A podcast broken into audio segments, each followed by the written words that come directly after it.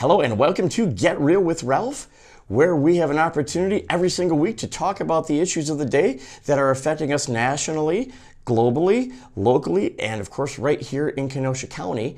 Today I have a very special guest, Maria Salerno, who is the current Miss Kenosha. Hi Maria, how are you? Hi, Ralph. I'm good. How are you? Good, good. Maria is going to be giving her crown away, not like before this episode, but giving her crown away for real to the new Miss Kenosha on February 8th. And I thought that this would be a good time to have her in and talk about her experience uh, holding that crown for a year, the experience of competing. And after that, we're going to discuss some other things that are going on in our world. So let's get started and let's get real. So, Maria, how are you? I'm doing well, Ralph. How are you? Good, good. Good. So you um you grew up in Bristol? Um, well, I actually started. I grew up in Kenosha. Okay. Um, yeah. So we lived in the old Whitecaps neighborhood. So All right. loyal to Kenosha. Absolutely. Um, and then we moved out to the county when I was eight years old. Okay. So I'm a county kid now. So hopefully that won't cause too much uh, discrepancy with all our, our city Kenosha people. oh, I think it'll be just fine. It'll be just fine. Good. And uh, so you went to uh, Central then? Yes, Social I Central? did. Yeah. Okay. So I started when I was in Kenosha. I actually went to Armitage. So Oh wow. throwback to the Armitage days. I used to do summer theater workshops at Armitage when I was when I was in middle school, junior high. Really? Yeah. Oh wow, they had a really great theater program. They did. They got us all involved at such a really young age, so that was really good. Um, so I went for a year there, and then by that time we were moving out to the county. So I went to Brighton Elementary School, um, right near uh, Brightondale, the golf course. Sure. And then I went to Westosha Central for high school for all four years. And then now I'm at Carthage finishing my degree there. Um, so Kenosha through and through, really. Through and through. So what Yeah. year what year are you at, at Carthage? I'm a senior. I'm actually graduating in like 10 days, which is crazy. Yeah. Wow. So, yeah. So you got a lot going on like right now at this point in your Oh, life. You're finishing college, you're finishing your year as Miss Kenosha. yeah. So I graduate on January 31st is like the official day that classes end.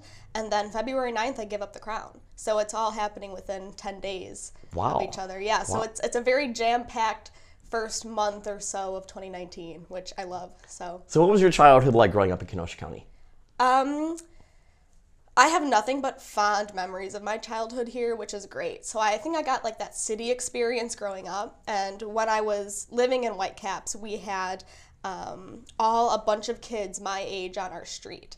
So I always had this group of friends growing up that we could just like pop over in each other's houses and hang out and um, just you know do crazy things with each other. So it was great. And then when I moved out to the county, it was a little bit of a transition for me because going from that suburban lifestyle to a very rural lifestyle, um, it was difficult. Um, but I have So you were in a subdivision out there, you're actually on a rural road. so we're in a subdivision technically, but we're required to have like six acres of land Gotcha. six, in the neighborhood. So there's like ten houses in our neighborhood. so it's a little longer walk, yeah. Yeah, exactly. And um, w- there weren't a lot of kids in the neighborhood growing up. Um, so I relied a lot on like my school friends, especially. But it really gave me a chance to um, branch out at such a young age. You know, when you move, and that's such a formative time in your life. Um, when you move at that point and you have to like get new friends and um, experience something new and get out of your comfort zone, um, it really helps you learn about yourself even when you're like eight, nine, ten years old. Um, so it was, I think it really helped me grow into the person that I am today. Um, but I loved how quiet and rural Brighton is.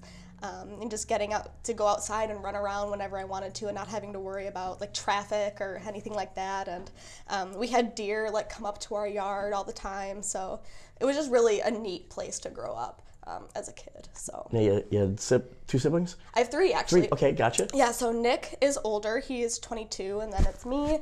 Then I have a uh, younger sister, Victoria. She's 19, studying biology at UW La Crosse.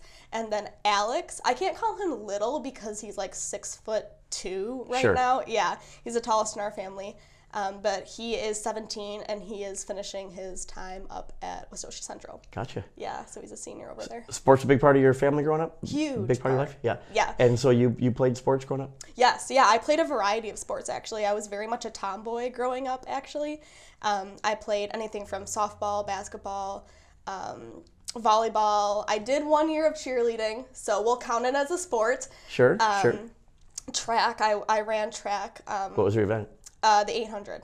800. Oh, so you like distance. I don't like I don't like distance actually, but we had so many sprinters at Brighton, and they needed somebody to run the 800, and my coach was like. He asked me, but it was not really an ask. It was like you're gonna. You're run running the 800. Yeah, My yeah, son yeah. ran, ran the 800 in middle school. I, I liked it. It was, yeah, I liked the Yeah. longevity. I think it's it's like it's not quite the mile. It's not quite a sprint, so it's kind of like this weird in between that you have to really kind of time out. Yeah. Um, and know when you're gonna make your move and whatnot. But at our county meet, I took first, so that was really cool. Yeah. Yeah. And then my coach was really disappointed when I didn't go on a run track. Do you still run? no, I don't. I hate running actually. I really hate running. You sound exactly like my son. He hates running too, but he did Really, it. but he did it. Yeah, And, exactly. and he was a wrestler, and you had to run if you wanted to. Yeah. You know, that's the best endurance training there is. I really believe that. No, I believe it too, and I wish I liked running more because I think it has such a benefit for for our health. But I just I just can't do it. I think it's good for your mind. Yeah. Running, not on a treadmill. I'm getting No, out. I can't do a treadmill. getting out, putting some shoes on, either putting some headphones on or sometimes not. Yeah. And it's it's an experience where you're able to clear your mind that's different than it's like working out and meditating at the same time almost. Yeah, it is. One of the cool things about living out in the county is we have so many um, like little parks and whatnot. And one of the parks, the Silver Lake one, um, right by the Fox River out um, in Silver Lake, and they have these great running trails over there. And it's just so peaceful to go back there and just disconnect for a while um, and have time like by yourself or with somebody else quietly running. Um, it's very peaceful, very relaxing, like that meditation that you were talking about. It helps you get yeah, you get in the zone. Yeah, That- yeah, and call it. focus and So- recenter yourself. Yeah. Ultimately you settled on and, and played mostly tennis, right? Yes. Okay. Yeah. So I actually, well, I was a softball player. That was my big sport growing up. Okay. Um, then I played for a long time. And so when I went to high school, I knew that I was going to try out for the softball team, but I wanted a fall sport to keep me active and in shape while I wasn't in softball season. And so I thought I was going to do swimming because I had also taken swimming lessons for a while and I was a, a decent swimmer for my height. I mean, I'm short for swimmers. Um, but I um, thought I was going to be a swimmer. And then uh, my grandpa actually plays tennis. He's in his mid to late 70s, um, and he still plays tennis three times a week. And so he like kind of planted the seed in my mind. And so when I was a freshman, I was like, oh, maybe I'll try tennis for a year, you know? So I walked on the court freshman year. I had never picking up picked up a tennis racket in my life. wow. And I hit it like a baseball bat because that's, what I was known to do. And so I was hitting balls over the fence and into other courts. And um, I was a work in progress. But the tennis coaches at Westosha, Paul and Pat Brings, they are um, a, a married couple um, in they're um, seniors, so they drive from Oak Creek all the way down to West Westosha. They started the program. Holy they, smokes. Yeah, they invest so much time into their athletes, which I think is something that's so unique nowadays. They don't care about your skill level. They just care that you're improving year after year. They want you to be a better athlete, but more importantly, like a better person.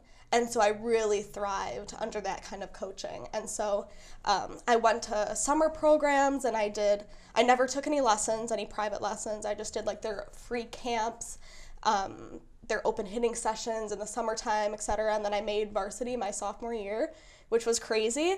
Um, played uh, on the varsity team until I was a senior, um, almost went to state a couple times. So um, almost being the key word.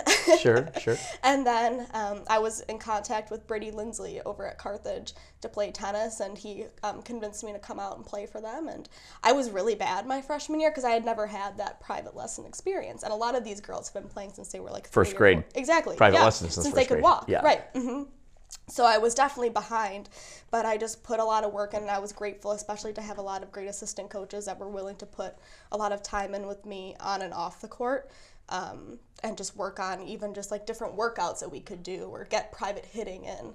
Um, and so I was really lucky to have that great support system, and I ended up making the varsity team my junior and senior years, and Well, you put in the work though. I had a lot of people along the way to help me as Sure. well. Um, but it was definitely a struggle um, because I was at kind of at a disadvantage.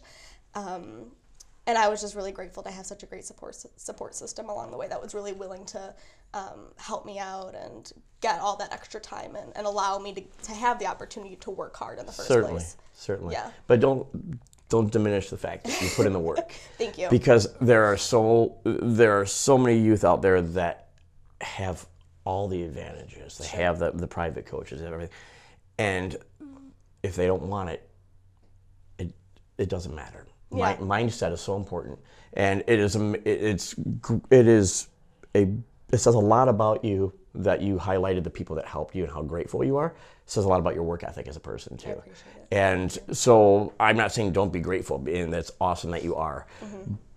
But don't diminish the fact that those people are probably grateful that they had a student, that they had a athlete who was willing to, to be coachable and, and, and listen. Mm-hmm. I can tell you, as someone who has been involved on both sides, as an athlete and in coaching, mm-hmm.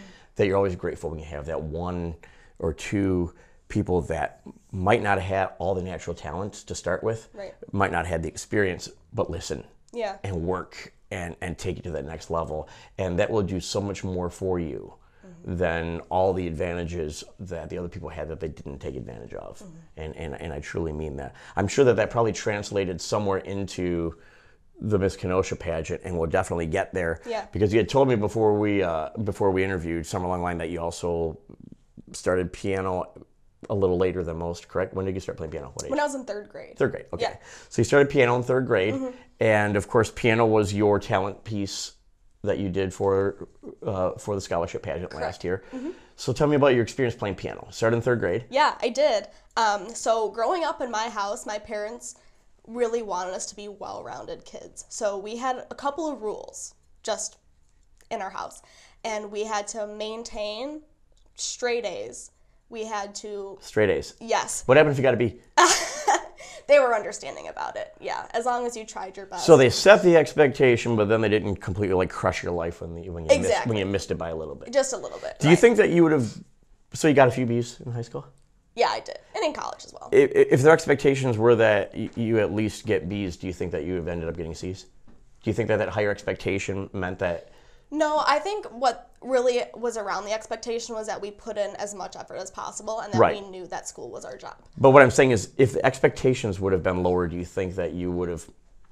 Do you think you would have performed as well? Do you think those high expectations helped? Yeah. Um I think they helped, but I also think that naturally I'm a person who likes um to I'm a high achiever. I'm an overachiever. You wanna crush it. so- yeah, exactly. Okay, So I yeah. was I was gonna do it regardless. Okay. But it certainly helped to have those guidelines.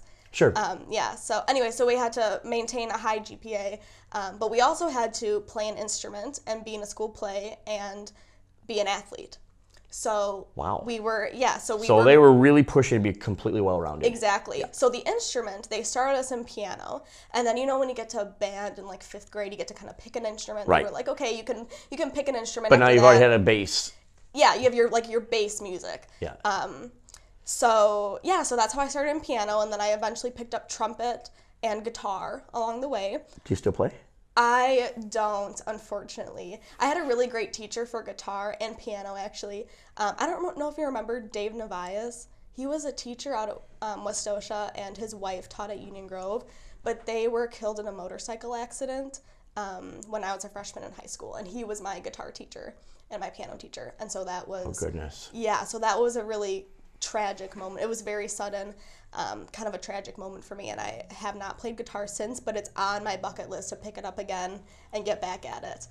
Um, but I stuck with piano, um, obviously, and so when I was picking my talent for Miss Kenosha, I thought about singing, but I knew that piano was really where I was passionate in music, and that was it was just a no brainer, really. Um, so that's how I ended you, up picking the talent. What do you play mostly? Classical, Classical. Chopin. Chopin. Yes. Really? Yeah. Yeah. He by far is my favorite um, composer. Um, so yeah, I primarily play play his works. I gotta write. I gotta write Chopin down. Here, You 'cause, should. uh, yeah, well, I mean, I listen to Chopin, but I, but I, Yeah. they just made me think of an idea, so I'm gonna put it here. Oh, okay. I love I love new ideas. So you play piano in the competition. What, what piece did you play?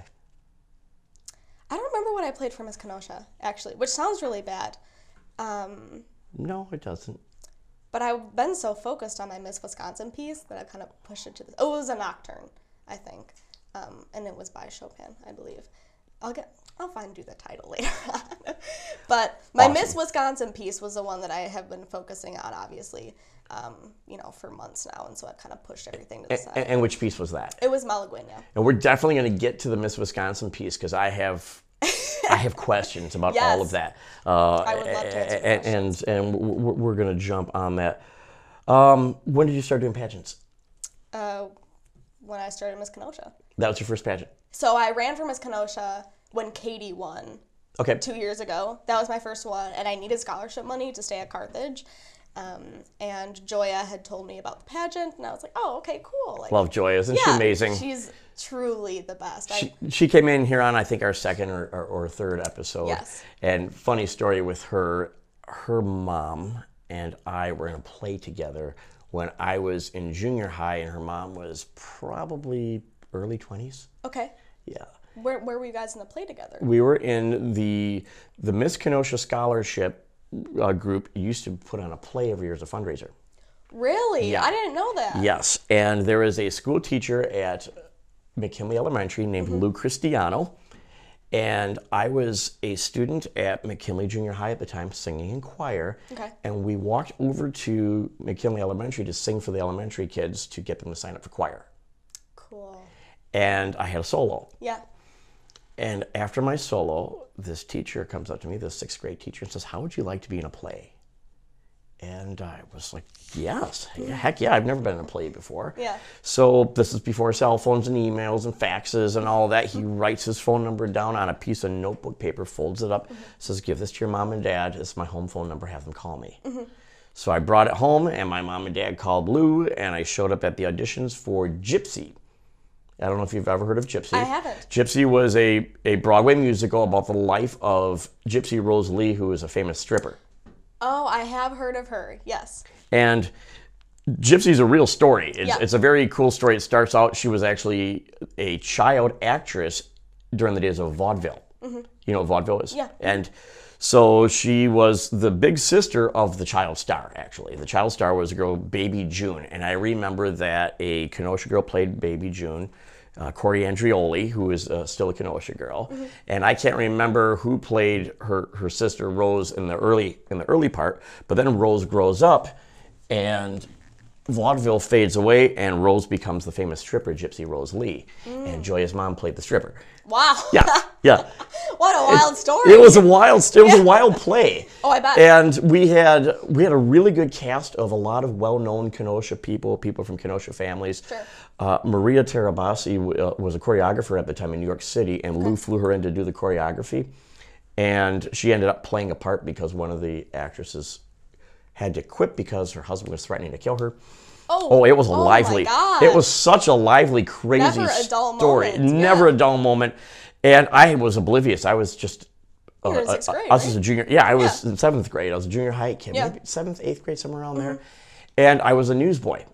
And so it was, and the part was almost like every time I see the movie Newsies, I feel like that, that like they took the newsboy character from Gypsy and turned it into an entire movie because it was you know, I was basically a newsie. Yeah. And we had to come out there and we had to sing the song and I can still and I'm not doing it, but I Do can it. I can do the choreography still. I can still remember the choreographer yelling two, three, four, like in the gap of the song. So if I hear the song, even if like I put show tunes on, I know that sounds Yeah. really crazy at my No, house. My kids it. are listening, and it was extra, extra. Hey, look at the headlines. Historical news is being made. Two, three, four. and I, it's only every time I hear that song, I think two, three, four, Yeah. and like the next move. Right. To this day, because it's the first time I ever did any sort of dancing. I Yeah. can't dance for, for crap. I've got two Neither left feet, but I can.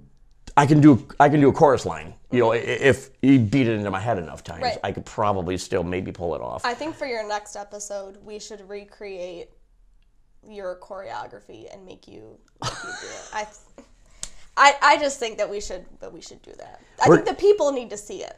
you do, huh? Yeah, I do. Newspaper bag and everything. Yeah, exactly. Did you have one of the like the newsies? Yeah, we had Oh, we had yeah. we had the hats on, and in the beginning we're all yelling extra extra, read all about it, and we're walking around with with newspapers, and then the song starts, and everybody runs to their place. Yep. And then you have the newspapers, and it was something like Here's the paper. Extra, extra. Hey, look at the headlines. Historical news is being made. Two, three, four. Extra, extra. We're drawing a red line. Yeah, we just That's it. do the whole thing. Yeah, I already did it. Now we don't have to. Now we don't have to do that. I one. think we should still do it, but I'll, I'll let you off the hook for this time. So that was the uh, that was the bit, and Joya's mom was in it. Yeah. Joya's aunt Monica uh, Del Conte was in it, uh-huh. and uh, we had a great time. And then Joy had already been Miss Kenosha. She was Yeah. the previous Miss Kenosha at this point in time, Okay. and of course Joya came along in 2000 and won it and won Miss Wisconsin. Yep. And so that was like a step up for Kenosha. Now we had somebody win Miss Wisconsin, and Laura came along and you know won Miss America a Yeah. few years after that. Right. And so it's it's cool to see something that's so traditional still alive. Yes. I don't care what anybody says. Yeah. And uh, I, I want to talk about that like toward the closing segment. We've got a couple of uh, serious subjects that we're going to transition to. So we're going to have a quick break here, and then we're going to we're going to talk about uh, a, a couple of issues that are going on in, in, our world right now that I, I I really like your opinion on. And so we'll be right back on the next segment here at Get Real with Ralph.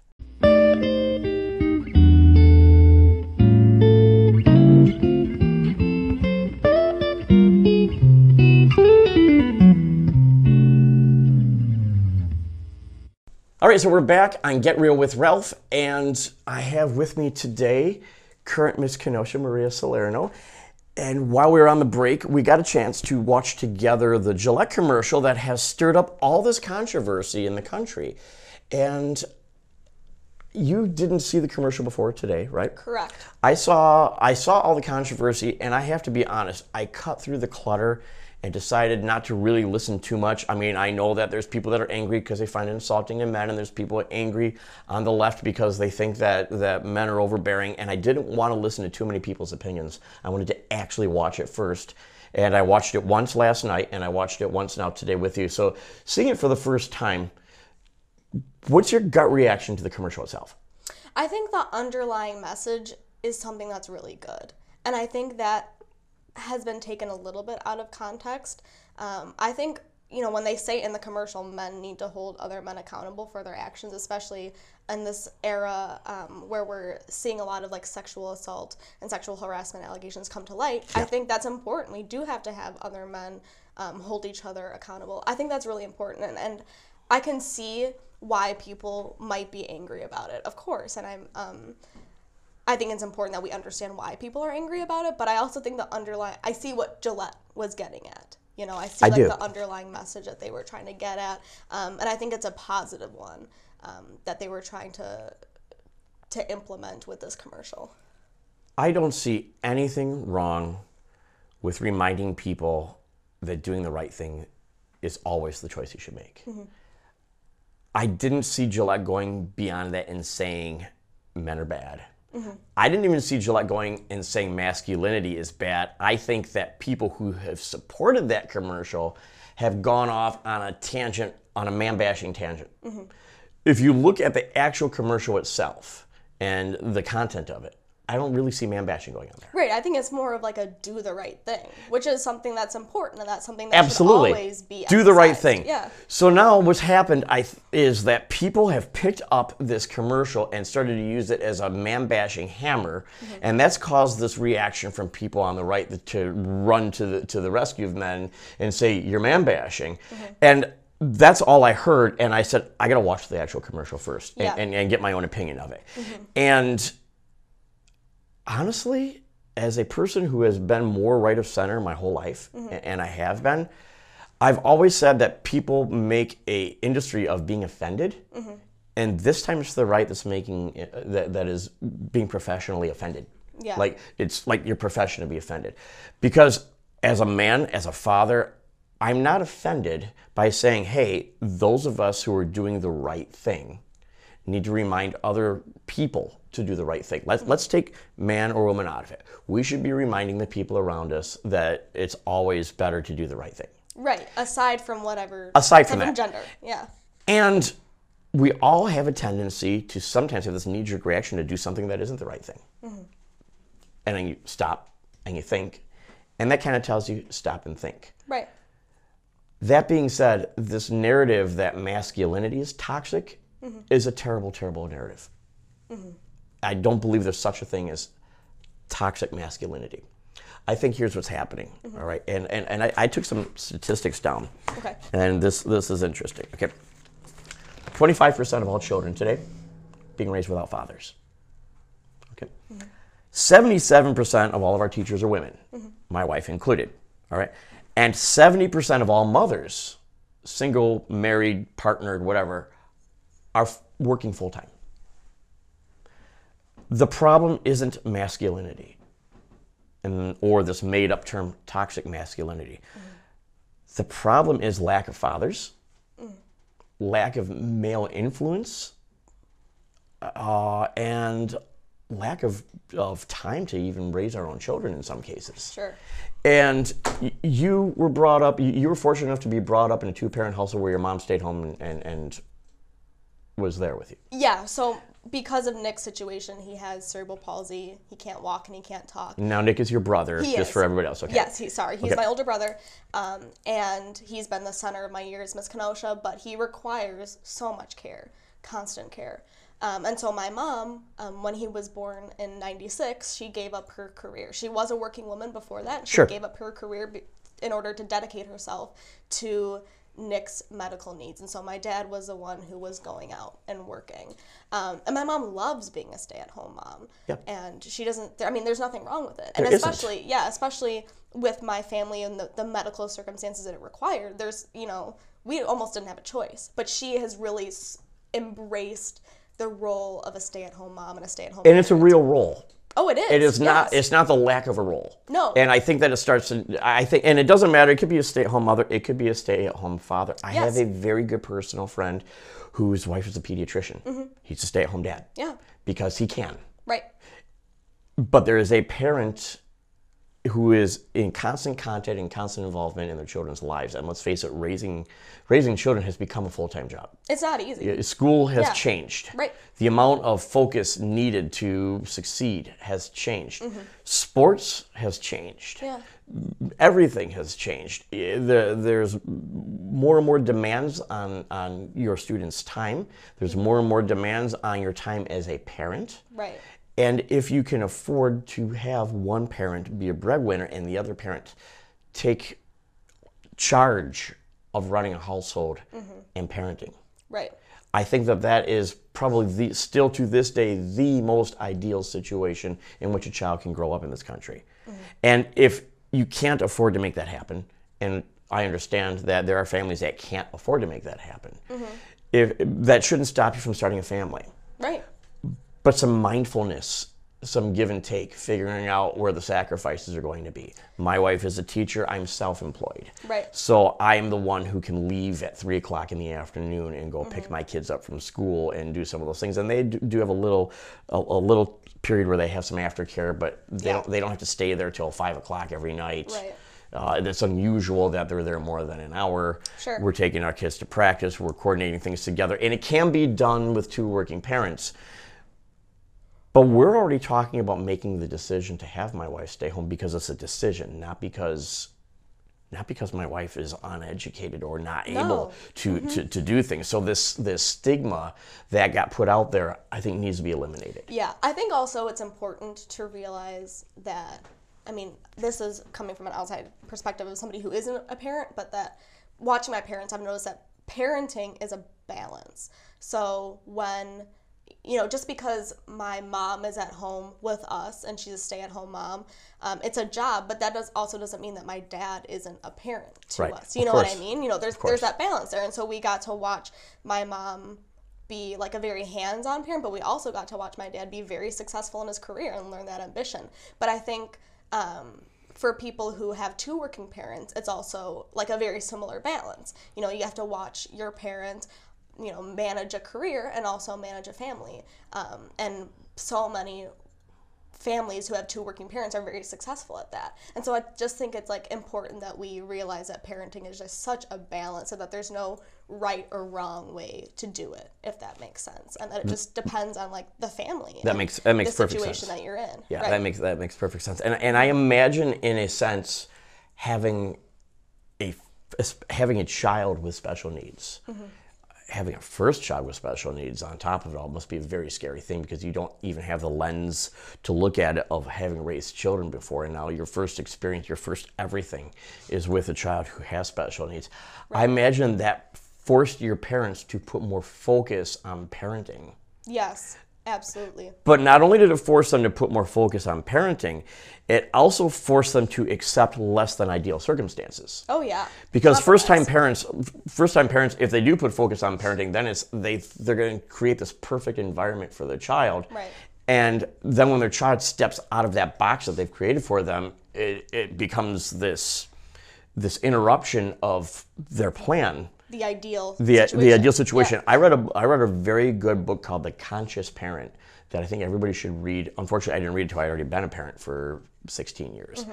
That really talks about fostering your child's development as the best themselves they can be, as opposed to trying to make them into something. Because at the end of the day, you can't Right. you can't even you can't even effect you can raise your child with the values of your faith mm-hmm. Which i have and i do but you can't even guarantee that your child is going to keep that faith.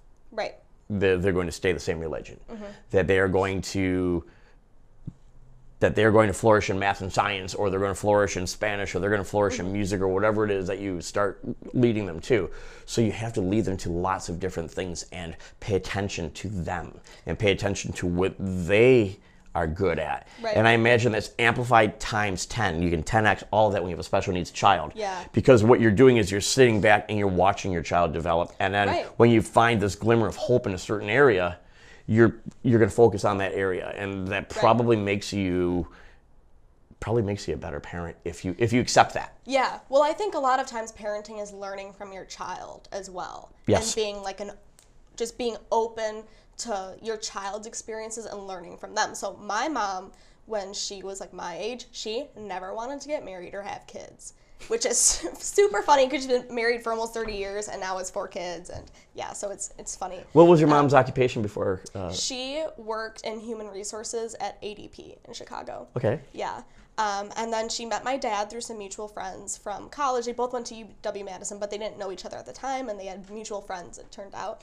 Um, and that's how she met my dad. And then she's like, oh, okay, I'll get married. You know, he's definitely worth it. So I could see myself with him. So they got married. And then they just lived, I mean, married, obviously, for seven years. And then my mom, like one day she was at a party and she was like holding somebody's baby. Normally she like never did it, but her friend really needed her to like hold a baby at the time.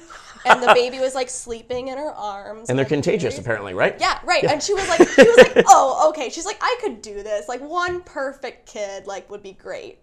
And she tells us, my mom's an inspirational speaker, so she tells the story wherever she goes. And then, your mom's an inspirational speaker Yes. when can we have her on oh, I'll, I'll, absolutely I'll let you know. that's awesome Um, but then Nick was born with CP, and in many people's eyes, he's far from perfect. I mean, not in our eyes. We think he's incredible. of course Um, but you know, there's obviously challenges there, and so right away they had to reinvent that ideal situation that you were talking about.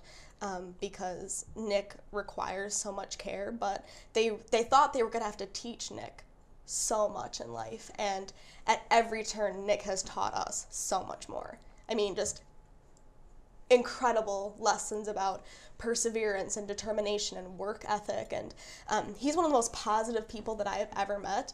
And for a guy who can't walk and talk, you would think that he would be pretty angry at life, you know? But he. it sure makes the rest of you have zero excuses doesn't it Oh yeah! Every time Zero I excuses. every time I think I'm having a bad day, I think about everything that Nick goes through on a day-to-day basis. I mean, waking up and knowing that the world is against you, it's crazy. And the fact that he gets up every day with a smile on his face and he's ready to take on the day. He's ready to to face those challenges.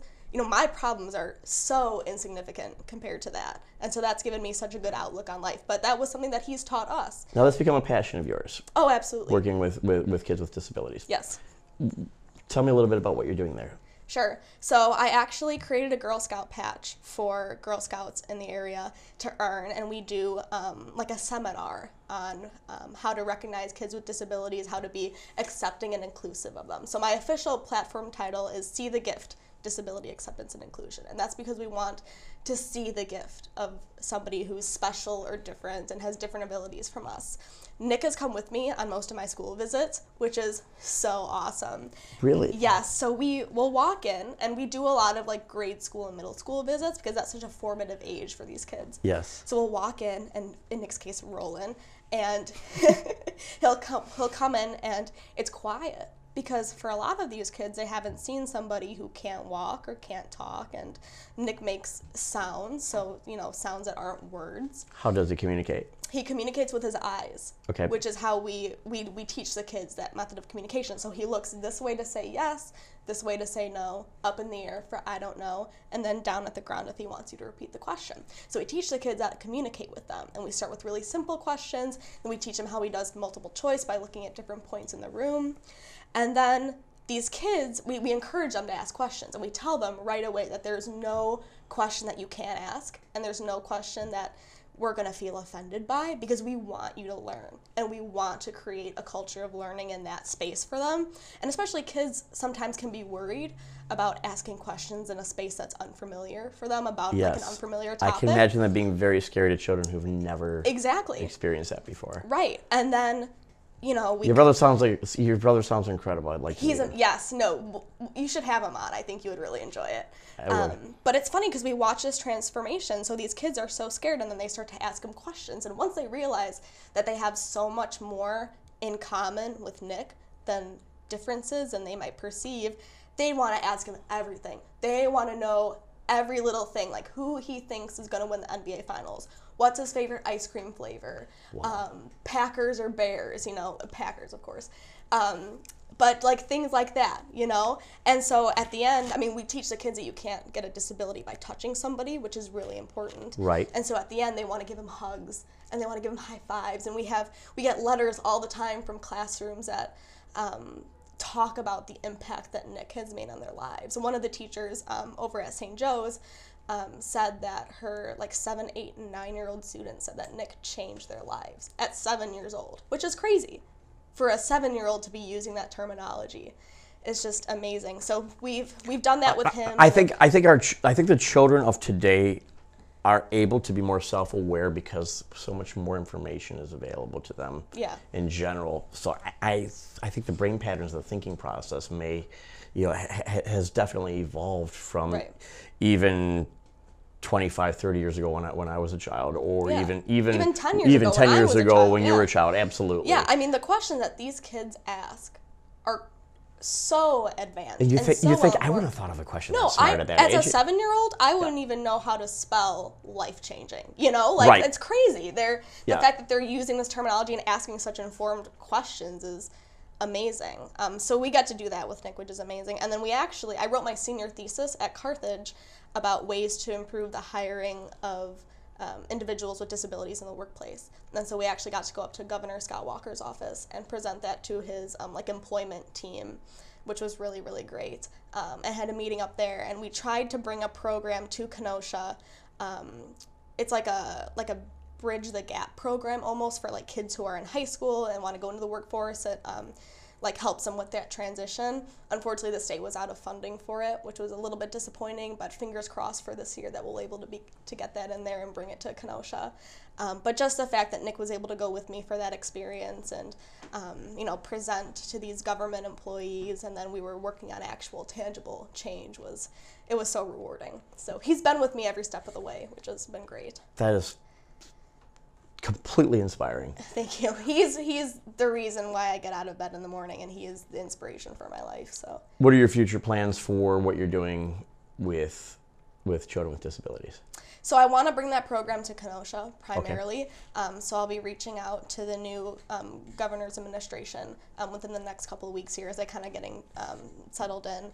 Um, but I also hope to work more with the Kenosha Achievement Center. Okay. Um, they have a great program, especially in the summertime, for um, youth in the area who have disabilities about like um, learning how to develop soft skills and resumes and things like that, and then actually going in and like testing the waters in like a job situation. Got so I would love to volunteer th- there at some point and um, really get the word about, about word out about all the programs that they're doing there um, for people with special needs in the Kenosha community. So That's great. That's great stuff. Now I'm going to come full circle back Come to where we circle. started, which is very cool. Yes. Because we started off talking about razors and not really, really razors, Yeah. but this toxic masculinity. And we talked about parenting, and that, Right. and that led us to your brother, which I wanted to get to. Yeah. And I'm glad we covered that. And now we're coming full back circle to this entire notion that masculinity is toxic. Mhm. And I think the problem isn't the commercial. I think the problem is people saying that masculinity is equal to bullying.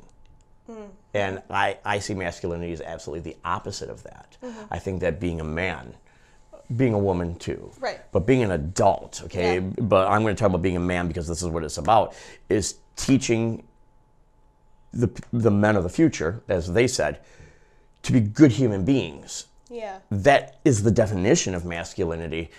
So mas- that that commercial didn't put masculinity under attack. The culture warriors on, on both sides started a food fight over it, and they're saying that you know that masculinity is bad on one side, masculinity is good. Hey, you know what? There is nothing wrong, and still right now with identifying as a man, as a man's man, and that's somebody who's going to stick up for people that are less fortunate. Yeah. Stick up for people that, that need that help.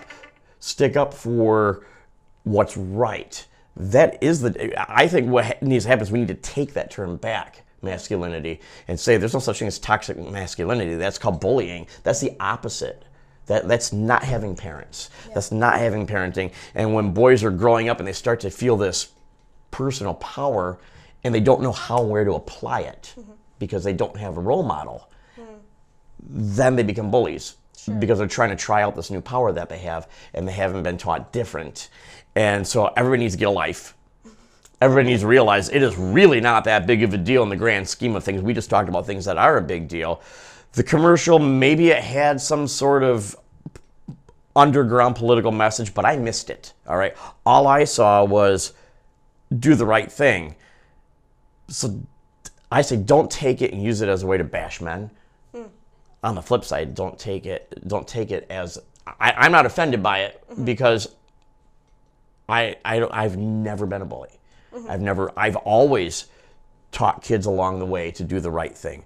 I've had sons who didn't have fathers in their lives, or I've, I, my sons have had friends who didn't have fathers in their lives, I should say, and I've always brought them with and taken them on on wrestling trips or whatever we were doing, or had them over at my house for dinner, and I've always tried to be an influence on them as well. One of them is serving in the military right now, and he sent me this really nice message about how much that influence meant to him. Yeah.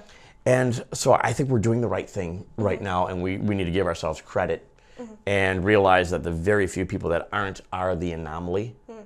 You know, the, the, this Me Too movement has turned into a man bashing festival at some points and times when the, the, the truth is the overwhelming majority of boys, the overwhelming majority of young men, the overwhelming majority of adult men are not predators. They're not, yes, there are boys who during their coming of age do stupid things and make bad decisions. I'm sure they grow beyond that and decide later on wow that was dumb. That's mm-hmm. part of their coming of age.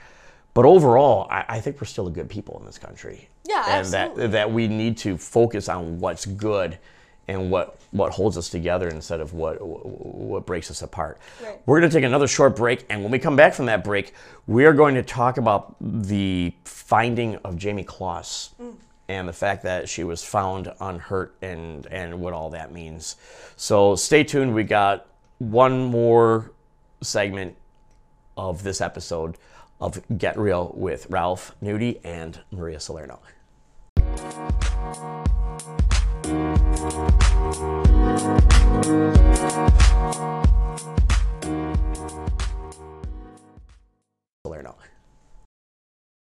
Uh, no, I don't want to take her out with Douglas. County 911. Hi. I have um, a young lady at my house right now, and she says her name is Jayme Closs. Okay, what's your address?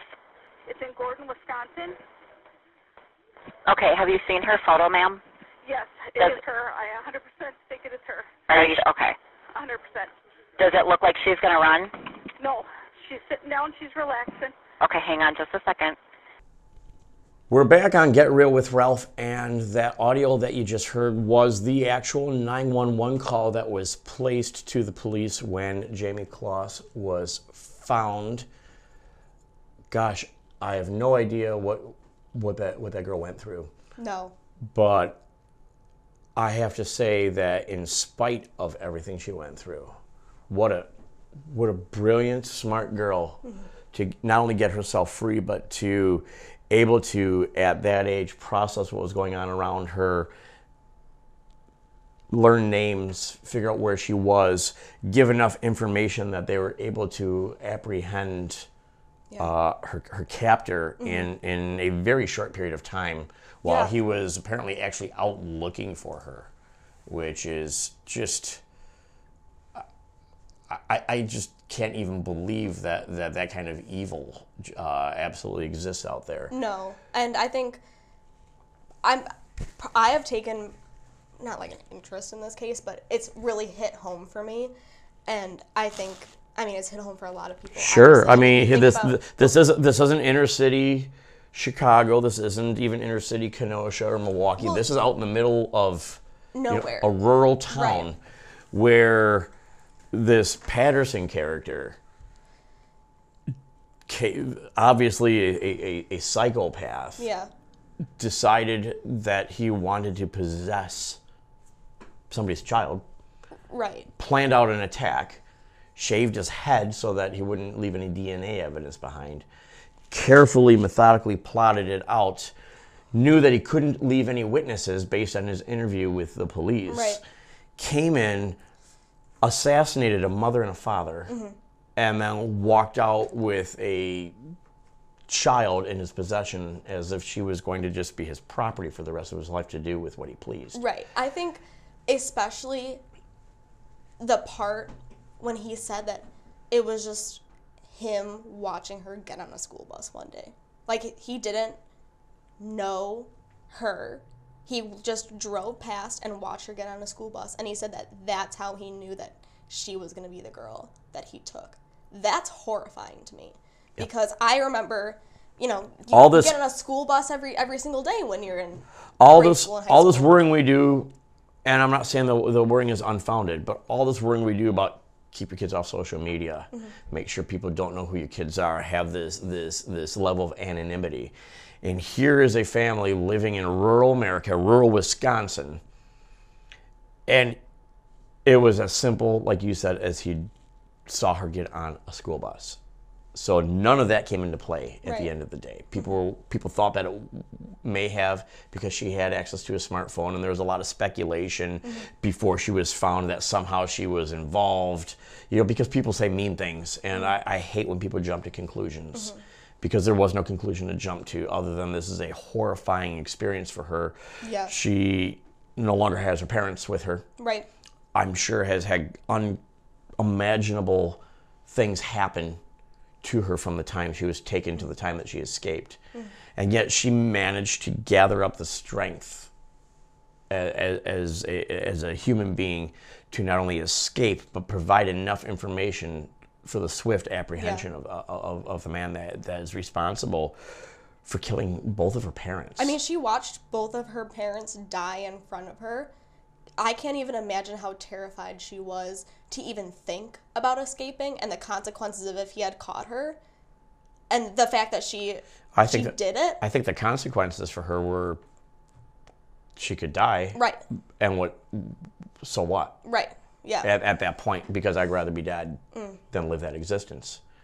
And I imagine that something along the lines of that mm.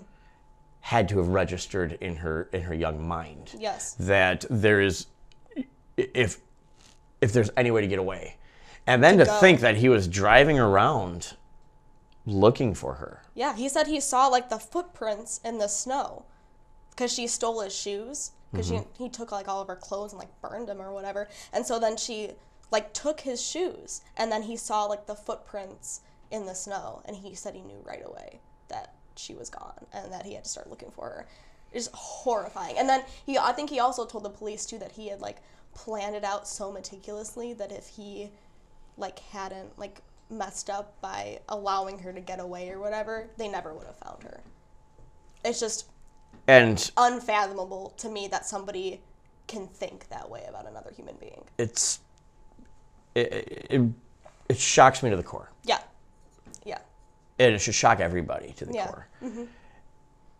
And here's the thing you can't do anything about it. Yeah. Evil exists. Right. You have to. th- There's not uh, somebody's got has to pass a law. There is no, and, and that's always the answer. Is well, there there ought to be a, a law. There ought to be a system. There, evil exists. Yeah. You have to acknowledge have that be evil exists. You have to be aware of it. You have Right. Mm-hmm. to be vigilant. Mhm. You have to arm yourselves, and I don't just mean with weapons, although I, I do think that citizens arming themselves with weapons in general is is a good thing. Mm. Uh, obviously, we're not going to have 13 year olds getting on a bus with a handgun. I'm not saying that. But you have to arm yourself with information. Yeah. You have to arm yourself with knowledge. You have to arm yourself physically in some cases, and you have to be vigilant Yeah. because this sort of thing can happen to anybody's child, anybody's sister, anybody's. You know, you know I, I've got six children. I, I think about that every day, the safety of, of, of my children. I drop them off at the door at school, and when I go in to pick them up and I get buzzed in, I always think about is this safe enough? Yeah. Is this truly safe enough? Yeah. If somebody wanted, and at at the end of the day, it's out of our hands. If somebody truly wants to do something like that, mm. they'll find a way. Yeah, because we don't have control over another person. You, you, you can't control other people's behavior. You can't control the fact that evil exists. Mm-hmm. So acknowledging it, it exists and being being vigilant and talking to people, talking to your kids, Having a conversation about having a conversation. But even all of that, he didn't snatch her off the side of the road. No. He He went into her he house. shot their door open. yeah. I can't even. It's a one. Comprehend. It's a one in a million thing. Yeah. It really is. We could live our lives building walls up around our houses and have security cameras everywhere and, and live our lives that way, but then they've won also. Yeah. The very the very few evil people in this world. Right. I don't know what the answer is. I hope they get a lot. I hope they get a lot of answers from this monster Yes. Before they put him away for the rest of his natural life. It's Wisconsin, so unfortunately there is no death penalty. And I say unfortunately because I just don't understand once once you've gotten all the information, I don't understand the point of keeping a monster like that alive. Mm. I it's it, it's I'll be on word I I I'm normally not a person who doesn't have anything to say. Yeah. But this, I, I'm the the flip side is the thing I have to say is so thankful Oh, that yeah. the the silver lining is that this girl is a survivor Absolutely. and hopefully she can heal as a human being Yes. and go on and, and live a normal productive life and that her parents' memory is something that will keep her keep her keep her going for the rest of her life. Right. And I also hope, you know, I think uh, it's important that we're respectful of her and her privacy. Absolutely. But I also think this is something that we need to remember and that it's not something that should be forgotten that this happened and that like the the ordeal, the traumatic ordeal that this girl went through and how smart she was to escape. To I escape and know his name and know where he was. She knew his middle name and she the knew his 911 middle call. name. I mean, that's crazy. Yeah. I mean, it's if you. I I, th- I just think it's something that we should like not forget and continue to remember and have an open discussion about, especially with with kids. I mean, this isn't the first time this has happened. Uh, I remember the story of Jaycee Dugard Yeah. and them finding her in that makeshift shack or Mm-hmm. whatever you call it behind their, their house and how they had their entire backyard camouflaged so you couldn't tell what was going Mm. on there. And and she was able to escape.